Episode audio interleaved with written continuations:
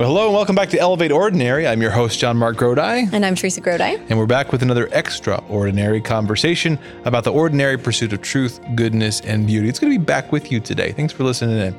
We're going to kind of build on a previous episode today. Today, we're going to talk about stability. We were talking last time about uh, pendulums and being a person of passion and stepping off that train and kind of becoming more stable in terms of your person itself. Today, we're talking about the stability of the family the the particular unique contribution, uh, one of the unique contributions of the family to the church and to society as a whole, is this stability, this continuity over time. Uh, and you had a, a, particularly intriguing question that you were sort of going to kick us off this topic with, Teresa. Why don't you why don't you read it? And I haven't heard it yet. This is new. This is new to me. This question. Yeah. So um, this topic is really really important to me. Hmm. Really really important to me we spend a lot of time in our own personal lives, yeah. um, in our diocese and in our uh, across several parishes, um, trying to develop a plan for stable families. We've always been working on community stuff, yeah. you know, building um, community, working with our families, trying to mm-hmm. kind of figure that that nut out in you know 2023. Yeah, yeah. You know? And so we've been thinking about this for years. Mm-hmm. Okay. Mm-hmm. And so today I want to bring to you this question that I've been thinking a lot about. Um, and I kind of want you to like just let it ruminate as we're talking. Okay. Have you been contracepting the power of the generation that came before you? Hmm. Have you been contracepting the power or fertility of the generation that came before you? Hmm. Okay. We talked a little bit about this when we had the good money guys on, Mark and oh, yeah. uh, Jacob, about the idea of giving our money, just the physical, the number of money, the number of monies that Catholics in the United States have mm-hmm. that we give to Fortune 500 companies through investments or whatever. And if we had given the same amount to our churches, like the number is staggering. It's just staggering. So it, it, it, I I started uh, kind of thinking about this in terms of family, like what's family capital, hmm. you know, what what how am I kind of cutting off the power of past my own power? How am I cutting off my own power? Hmm. Okay, the power that is through the order that God has given me. Okay, so have you been contracepting the power of the generation that came before you? Um, in thinking about stability for our churches and stability for the diocese, I've kind of come to this conclusion, and I think the church has come to this conclusion too but that stable, healthy clergy will ensure that the sacraments are dispensed faithfully. Okay, stable, healthy human priests. Okay. Um, and that stable and healthy families will ensure a multi generational church who naturally has enough stability and generosity to take care of the widows and the orphans and the marginalized. Okay. So we know that God's program for bringing new generations into this world is the family. Right. Okay, the church has stated that again and again. Um, family is always kind of the microcosm of the church and of the world. As the family yeah. goes, so goes the world. Yeah, you yeah. can't have a stable society without stable marriages and stable families, mm-hmm. stable children. Mm-hmm. Um, and economists call this human capital. Mm-hmm. Okay, mm-hmm. so the family is in charge of human capital. You know what you're how well your societies go. Um, and I want to give two articles that I think are absolutely excellent for answering my question Have you been contracepting the power of the generation that came before you? One is an article called The Economy for the Family, put out by the Pontifical Council for the Family um, in 1996. Um, it outlines the basic, you know, family is the basic living cell of society. So goes the family, so goes the nation, so goes the whole world. Um, and um, they emphasize that the choice is clear to nations, to states, to people. Um, they're speaking, you know, at the Vatican to the whole world. The choice is clear and urgent either family friendly policies or social collapse. You know, and I think of this even in, we can even think of this in our own parishes family friendly policies or parish collapse, diocese wide, family friendly um, living conditions truly, or it's it's all going to collapse and you're yeah. you're going to have to rebuild it. Um, the family uh, Family policy is thus not the a, a cause or an interest group or a political faction. It is it- like it is what keeps society from disintegrating Right. and gives us any viable future. And the um, Pontifical Council calls that the family itself must be the first protagonist of this process. And it says, it is not helpless. Okay. This is this is what I think that the laity often like the laity has ceded maybe in the last century is that we feel helpless. Like father has to run everything. The parish has to run everything. I can't have Catholic friends unless somebody gives me a Bible study to go to. You know, like we we've we've just kind of like sat here and have been like, I'm helpless. I'm a helpless Catholic. I wish I had things, but my parish isn't giving me things, so I guess I'm just not going to have things. Okay, and this this council says it's not you're not helpless. First, the family must discover its nature, its rights, and its potential. Um, so we we have to recognize that we have a lot to give. Um, we have a lot to give as single people, but then once you get married and begin having children, your ability to have power within your community and within your parish is is like exponential. Not only do you, as a single person, then stepping into the role of your vocation where you become a servant of other people continuously. I mean, I'm a mom of six kids. I am continuously serving other people. We have a dog too, you know, but I, I, it just becomes a habit to serve. Like I'm just we're ready to jump in and serve anywhere we go. You know, the kids are ready to clean up and pick up like when we're at a parish event or something. Like it's just you be I mean there's always grumbling. Okay, nothing's perfect. But it's like you begin to build this culture and this habit of like we just give. We give and we're servants, right? And when there's many many servants, the stuff gets done right away. You know, it gets done quickly. Um so we have this power you know as we we have children and the children grow up and they become these powerhouses at your disposal right and, and i don't mean that in a utilitarian kind of way like i'm using my children as slaves Yeah. but what i'm saying is that this is the reality Yeah, this is this is how this is how things get done. This is how society moves and changes. It's it's funny sometimes in conversations, you know, private conversations or even you know, kind of the political conversation, the family is just seen as another demographic, like another mm-hmm. focus group, another identity group, as if like oh, there's these kind of people, these kind of people, these kind of people, and then family people. you need to take care of the young adults and, And the these, families and these, and the and families. migrants and the But that's just not how it works at all. The fam- like everyone has come from a family. You know, family even if is you still if you don't have your family you still came Ev- from a family. Even in broken situations, everybody comes from from family life. So a family is always this primordial, this primordial place. But also, like last episode, we were talking about, you know, becoming people who uh, aren't, you know, just swayed by every new fad and movement and emotion. Um, well, that primarily happens in family life. Like that's family is a, is a school for virtue. It's where you you come into the world.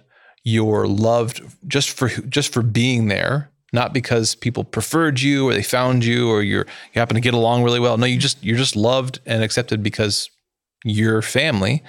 And it's also the place, as you were pointing out, like where you learn to set aside again mere preference, mere mere passion, and and just and begin to make good choices to do the good because it's good. Um, like you have to give up a lot in family life. You have to learn to share. You have to learn to get along. You have to learn to take turns. You have there's all kinds of things that in in family life it just naturally happens. And so the health of the family and families across culture that that is going to be this this um, this bellwether for like where the society is going. How is the health of the family? Well, that's going to determine the, the course and direction of society. And, and then again, again, on a more practical level for us as Catholics, the church, right? The family is not an afterthought. It's not yet another group. It's mm-hmm. it's the health of the whole body. Really comes down. It passes through family life. Yeah. So I have this written in my notes. I'm sorry. I, I'm not one of those people who can read notes and sound seamless. so I'm just going to read my notes. What Okay. Yeah. Families are not a, not a niche interest group, niche interest group within the church, but families are God's primordial program for the continuation and catechesis of his people and include all persons. uh, quote, the family as a fundamental and essential educating community, community is the privileged means for transmitting of religious and cultural values which help the person to acquire his or, own, his or her own identity. The family contains in itself the very future of society. As the family goes, so goes the nation, so goes the whole world in which we live. Wow. Everyone comes from a family, regardless if they feel like they belong in a family. In stable families, we learn how to care for the poor and the helpless. In the family, we learn how to sacrifice based on love, not on fear. In stable families, we learn that people are born and grow old, and that neither the new life nor the aging are something to fear. In stable families, each member learns how to become, quote, the servant of the others, John Paul II. Hmm. In stable families, we learn that at the beginning of our lives and at the end of our lives, we need to be taken care of. And in the middle of our, our lives, we take care of. We take care of. Okay. So in, in our good body stage, we take care of. And that's a quote from Marc Barnes. In stable families, we learn that God is a God of abundance and not a God of scarcity. And this is important as to where mm-hmm. we're going for. So, to recognize the potential of families, you move from a scarcity mindset to an abundance mindset. Mm. Okay. So right now I'm in a position with my kids where they're most of them are very little. Mm-hmm.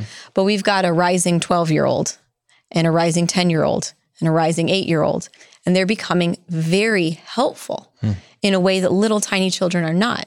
And so I'm beginning to move from a scarcity mindset where I'm taking care of like everything is an emergency and there's not enough of me to an abundance mindset where I need this help. Can you please get this for me? Oh, it's trash day. Can you go t- take the trash out? Like I'm moving from a place of desperate desperation need of having young children to a place of abundance like i can send someone over to the neighbor's house yeah. to help with their kids or their cat or their whatever i can send someone to grandma um, for help i can send a kid to the parish to help out with something like i'm now I'm now in a position of abundance. Okay. Well, and that's something that's learned in a stable family and in a society built on stable families. Yeah, it, it, it, reveals itself more and more. The scarcity abundance mindset is a, is a helpful thing. We hear it talked a lot about in culture.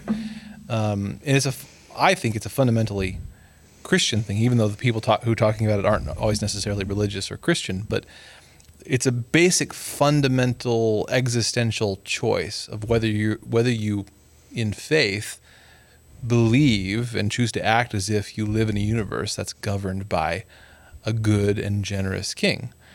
Right? The Christian, again, we have in Scripture, you know, all things work work for good for those who um, those who love God. I have like five different translations of that that verse rattling around in my head, and I always get them wrong. The point is, is that like again, as Christians, we know God is in control. He's a, He's abundant. His grace is enough. All these reassurances from Scripture that um, we don't have to worry. We don't have to worry about scarcity. We can do what is right and trust that God will bring the abundance. He'll bring the fruit. But that's a choice. Like we can we can believe it intellectually, but it's it's a it's a very definite choice. And in family life, like you you are constantly being faced up to that choice of whether I'm going to fall back into worry about scarcity and start grasping and taking what I can get and and worry about all I need to, uh, you know. Um, compromise family life because I'm I'm worried about the direction of, of the family and the, in the world, or I and I'm, gonna uh, I'm gonna choose this abundance mindset, and I am really am going to just just dig in and love my family and develop that and trust that mm-hmm. God's gonna be working with me and is gonna bring it about. Um, family constantly challenges you with opportunities to those two ways. Rather, am I going to mm-hmm. fall back into doubt and disbelief, uh, mistrust in God's providence, or am I going to trust in God's mm-hmm. providence and be present and invest in my family because I know that it's good in of itself, but also because this is this is my contribution to the world. This is my prime whatever else I'm doing, this is my primary contribution to the church and the world mm-hmm. is my healthy, stable, holy family. Mm-hmm. That's the very best that I and we can give is this family. Yeah, and I think that sometimes not to go on a tangent.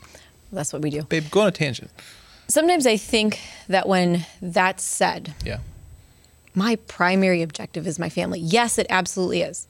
Like I vowed that. Mm-hmm. Like we vowed that. That's not just mama's taking care of the house kind of thing, you know, or barefoot in the kitchen. Okay. When my family is the healthiest, mm-hmm. that looks different for every marriage because it looks different for every person, you know? Um, and so that doesn't just look like one thing. It Right. doesn't look like one set of clothing. It doesn't look like one schedule. It doesn't look like, you know, one cleaning routine.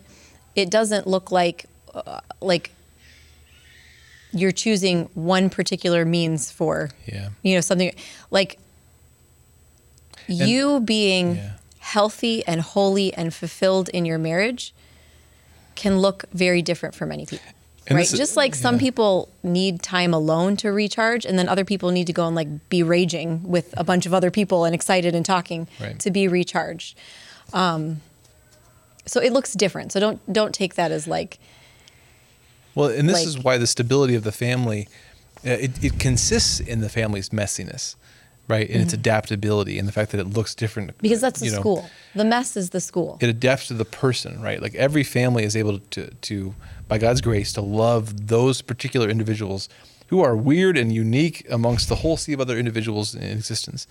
You know, it's in the it's in the family, right? The the community of the family that you know the the people of God are able to ad, to adapt to the times and circumstances that they're given and do good amidst that right? That that's this this uh, this institution of the family is able we- we're able to meet whatever challenge of our particular day and age and season in the church. Um, and so there's there's a messiness to family life and the adaptability of movement. Um, but it's able to again by God's grace, just as as, as individuals are, it's able to become what is needed for um, this particular time. You know, the particular work that God has given the church today. Yeah.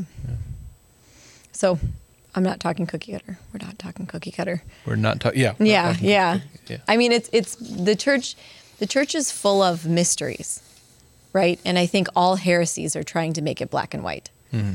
you know the the the reality of the fact that truth is not relative Mm-hmm. reality is not you can't be well okay truth is not It's not relative changing. Yeah. but each every single person is unique Mm-hmm. which means that it is relative you know what i mean like truth isn't relative but each person's journey to heaven Mm-hmm. and each person's marriage each the when Right. when you vow and you become married that's a different journey you know? So but and and the heresy is when you try to fit it in one or the other. This is what your marriage and family needs to look like. Well the church doesn't tell us what to wear and how to educate our children. It doesn't. That was our mm-hmm. last episode. it tells us to be prudent, just, courageous, and temperate, and then Yeah. it sends us out to to instantiate the gospel, to bring about, to do those goods in our particular marriage, our particular family, our particular community, our particular country, etc. Yeah. Oh, this this is a good setup for the next intense article I'm going to suggest. Um, I'm going to finish reading my my own thoughts, Okay. and then we'll get to the article. Um, in stable families, we gently uncover God's plan for our life, our vocation. In families, priests and religious are formed. The silent informing of this truth becomes the foundation upon all which formal catechetical education relies upon. In stable families, we learn that our bodies are complementary as male and female and thus life giving. In stable families, we learn that our bodies are precious and reverenced. I mean, I'm just thinking about like when you have a fat, chubby baby and like everybody just wants to kiss every part of that baby. Like we're kissing mm. knuckles, fat Pinching, knuckles, and we're pinching, and we're pinching. hugging and we're kissing. And, and I mean, like the baby is like the reverencing of the human body. And, and mm. our kids see that. Our kids see that all the time, you know? Stable families are better, better able to resist cohesively the idolatry of the world. Stable families produce the foundation upon which all formal church evangelization, vocation, catechetics, charitable work, and finances are built. Hmm. Stable families provide the good workers to care for the poor, widows, orphans, aging, and marginalized. Stable families provide a comfort and a strength for our priests and religious. Stable families make our church and our local communities potent, powerful, and fertile. Okay. So now we're getting to this next article. And after I say my thing again, have you been contracepting the power of the generation that came before you? Okay.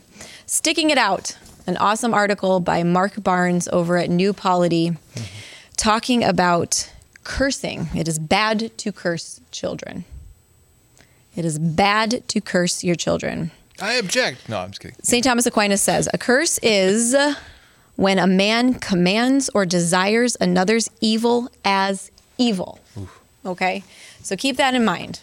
When a man commands or desires another evil as evil.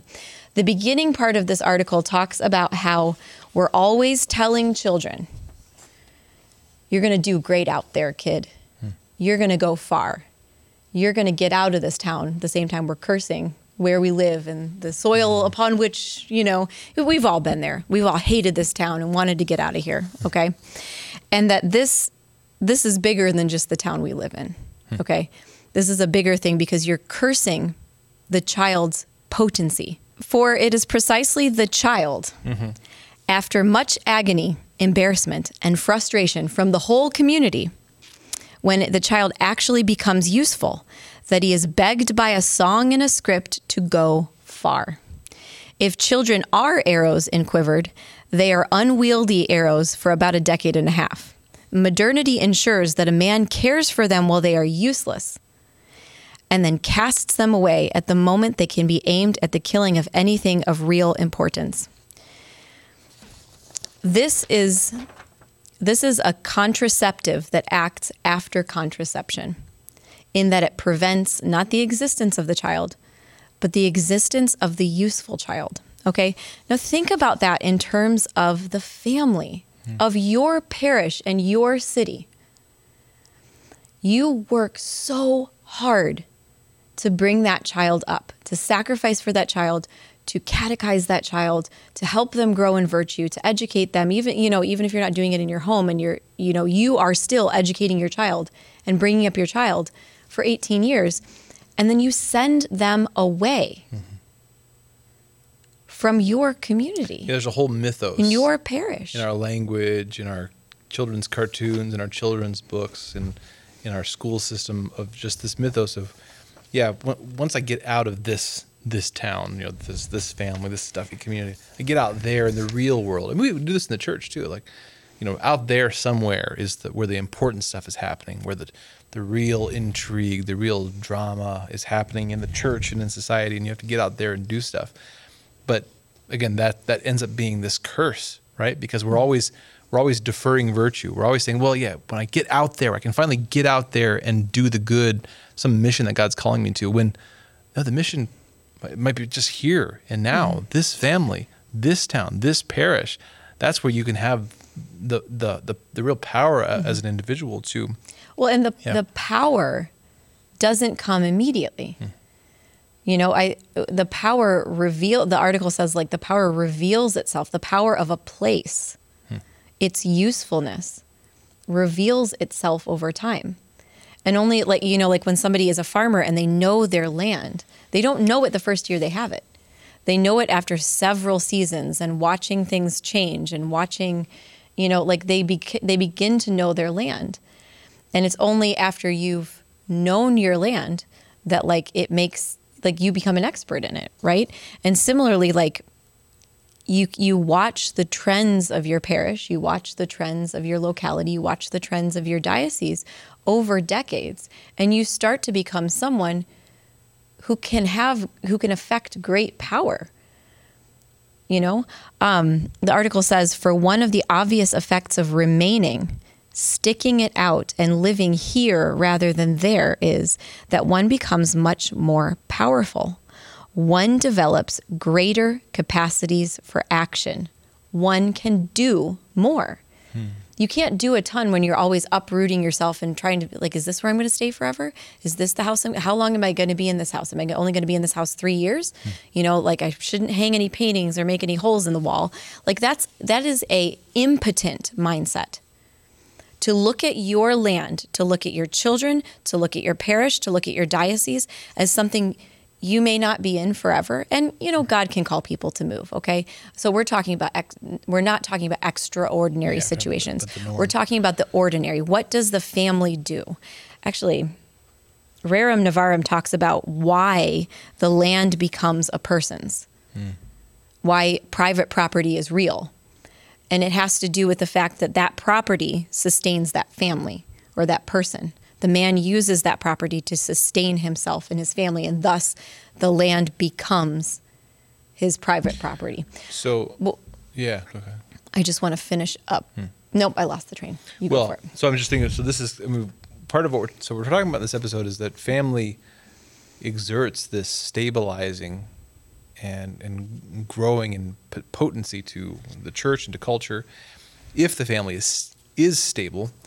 Uh, and again, one of these primary ways that we we um, make the family impotent is we have a, again a, a whole culture, a whole society, a, a whole mythos around getting out of this town, getting out of this family, and going out there to do something important in your life. When really the real power of, of family is it how it it plants itself and it grows and it becomes something bigger. I mean, that's where a town comes from. That's where a country comes from. Is because the family stays and it grows and it blossoms and there are generations and there are traditions and there are you know there are structures that Now, you also can't have any of that. Hmm. Like we we say we want a Catholic culture.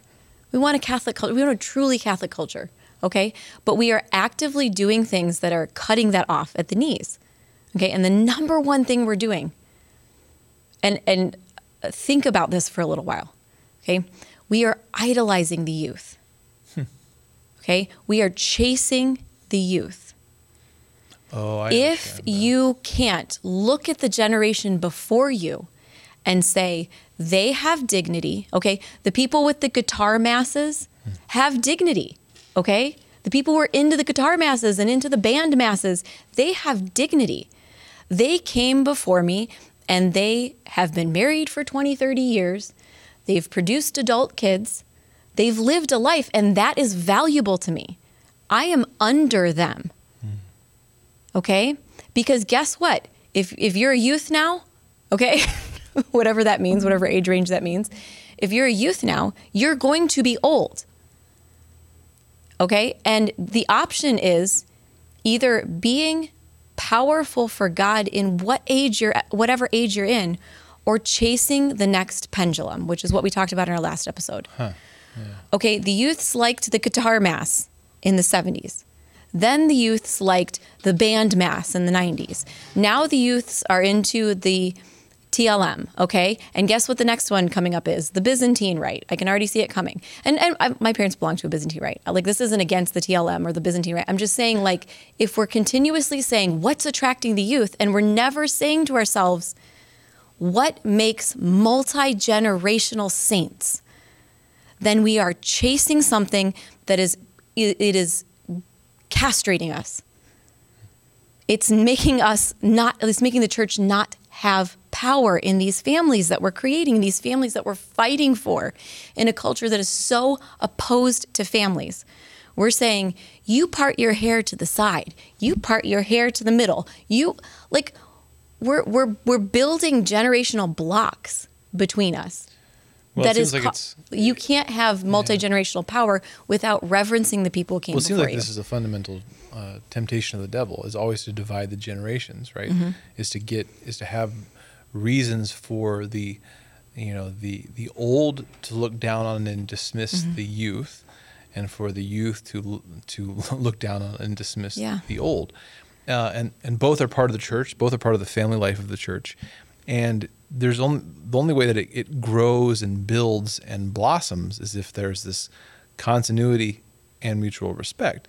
You know, the youth. well, the zealousness of the youth has a has role its place in Yeah. society. yeah.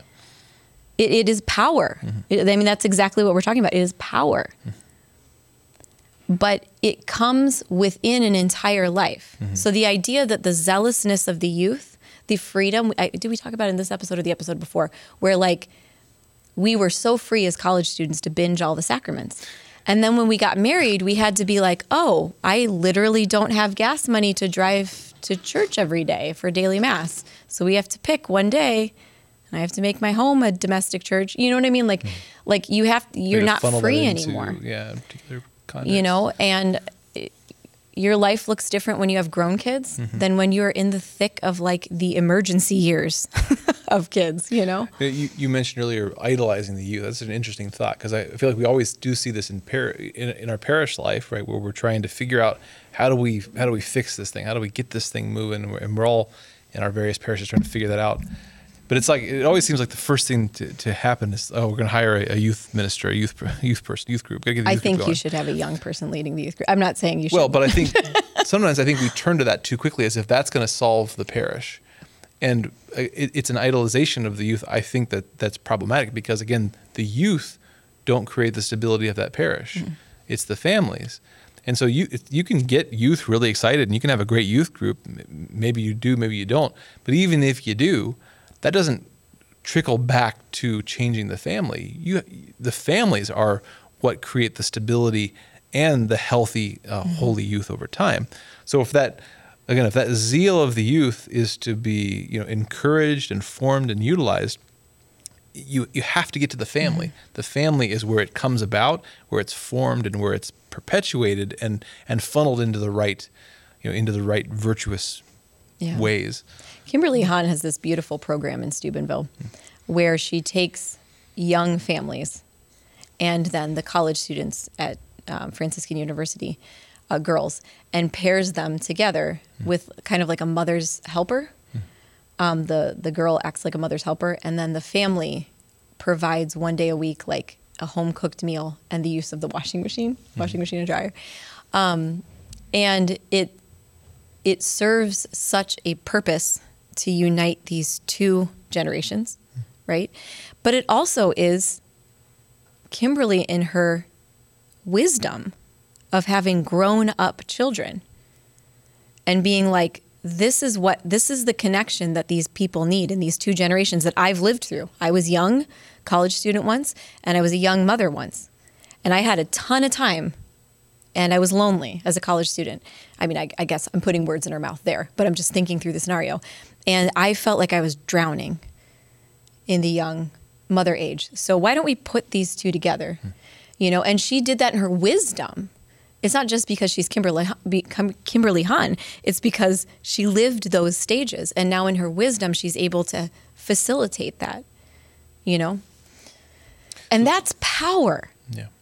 that's potency okay? So are we by by being aware of like what is cringe right now you know being aware of what are, what are boomers but which by the way no one ever mentions generation x gen x? Sorry gen x. That's me. Okay? Boomers have their problems. Millennials have their problems. But no one ever mentions gen x. It's like we're out there being adults or something. Anyway never mind. It's the generation that everybody forgets. Um, but it, wait where was i going I with that no ridiculous tirade The ah. power, preserving the power of the family, you know. Well, yeah. So, like, are we are we acting in this way? Are we believing that the experience of people whose culture we don't understand, you know, forty years our senior, mm-hmm. is old and stupid, and we and, and and I'm right now like I'm right in the middle of this. Okay, I'm not technically a youth anymore. Okay, and I'm not someone who's raised her children yet. Right, so I'm in the middle of this, and I'm remembering how I thought the older generation was stupid, and now I'm like watching my kids be, you know, like nearly adults, and I'm just like, oh, I behaved like that, and I was just insufferable to adults, you know. So you're like you're like in this middle, Yeah. and what I really, really don't want is I really don't, I, I would like to stop this generational factioning. Mm-hmm. Because Yeah. we, we just don't have power that way. And again, it strikes me going back to the beginning here. It's like the family is where that happens. It doesn't primarily happen in the parish, or in politics, or in media or culture. It, it happens in the family. Is where you hold these two things together: old, you know, age and wisdom, and and youth and, and vigor. And vigor, yeah. Those those come together, and that's where the fruit of the of that dynamic Mm-hmm. is produced. And when you lose the family, I think you also ins- when you use, lose stable families, you lose that place in in society where that dynamic happens. And it's it's interesting to think of, you know, is it the case? I've heard it said. I don't, you know, um, it it bears a longer conversation. But is the are the divide the larger divides in our society, the the polarizations in our society and in the church, between like liberal minded people, conservative minded people? Is it is it really come down to you know that uh, that factioning between the generations again?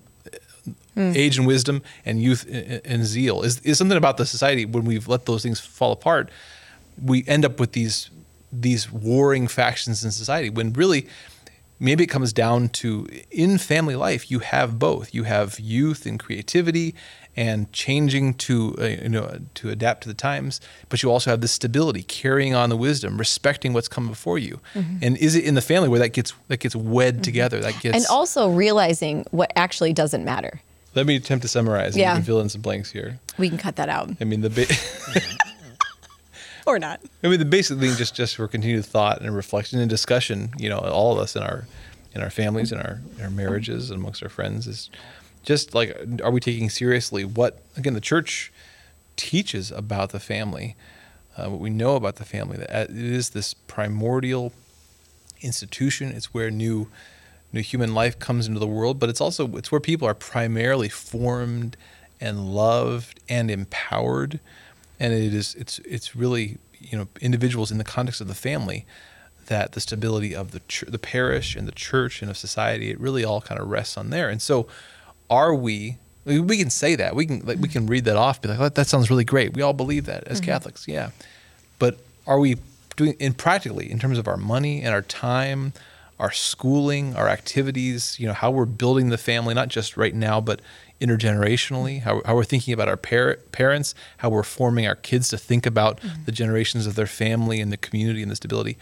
Are we in in a few or perhaps in many ways, as you said, contracepting the the power of the generations that have come before us? Are we not allowing those to take root and build and grow forward? Because while we give lip service to these ideas of the importance of the family, the power of the family, are we living as if it's not true? We're living just the way the rest of the world is. We're living in, in ways that are informed, so many practical ways that are just informed by the culture rather than again stepping out in faith and really taking this seriously. This this family, this is how God brings new saints into the world and how he renews his church is through holy families. Yeah, And um, a very wise priest said to me the other day, um, "Don't give uh, older generation. Don't cede so readily your ability to teach." And I, it took me a few days to think about whether or not I thought this was applicable.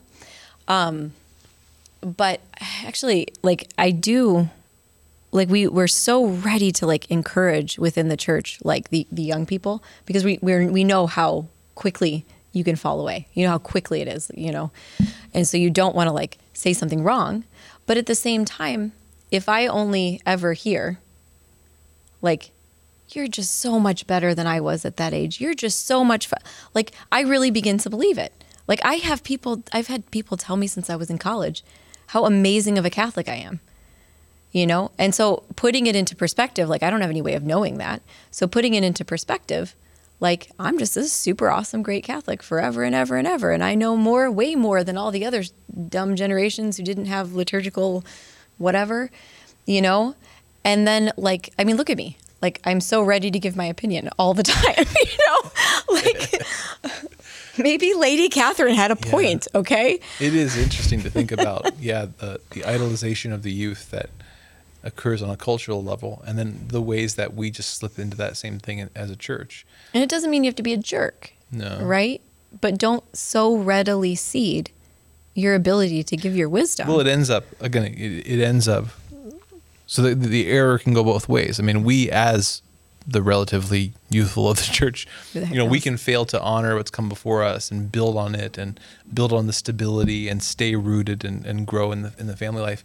But so too, again, like when we when we dismiss the youth or when we overly idolize and and not form the youth, we end up you know disempowering them too. Because I think I mean we look in the society today, we have a whole generation, uh, a young generation now of, of youth youths in the world that you know that are very disempowered because they've not been formed in virtue, they've not been vor- formed in self control, they've not been formed in useful skills, they've not been formed in families that have taught them that stability, you know, and that vision, you know, for, for kind of the, the normal vocation of human life. And so they're just kind of wandering. They're just kind of scattered and they're, they're at the mercy of the forces of the world that, you know, want to sell them things and want to use them for their causes. And mm-hmm. so like th- this, this goes both ways, the, the young and the old in the church. There, there has to be, and again, the point, the, the whole original point of the episode is the family. That's really where it happens. Mm-hmm. That's one. That's another reason why just the, the family absolutely is crucial, is because that's the place where these are brought together, where the the the the old form the young and care for them, and then they too then have to rely on them and depend on them you know, uh, to be cared by them and to harness, you know, their their their zeal and their creativity to build up the family, to build up the community. The family is where it happens, where that happens. That's where it's supposed to happen. So, well, I guess we better leave that. Before Thanks- Teresa says anything else, Thanks for listening into that conversation about uh, family life and stability. Love to know what you the think there. importance of stability. These are always a little bit messy because again, we're not here teaching some uh, some stable, definitive conclusions. You know, we're we're always thinking through this stuff ourselves. We're figuring out family life. We're working on virtue, and we're making lots of mistakes. and just sharing a few of them with you along the way. So, uh, thanks for being along for the ride. Appreciate it. We'll be back again next time to talk uh, more about the, these sorts of topics. But in the meantime, if you go to elevateordinary.com, you can check out the archives and information about the show. And again, we'd love to love to hear from you and what's going on in your family life, your journey uh, in elevating the ordinary. So God bless. Talk to you again soon.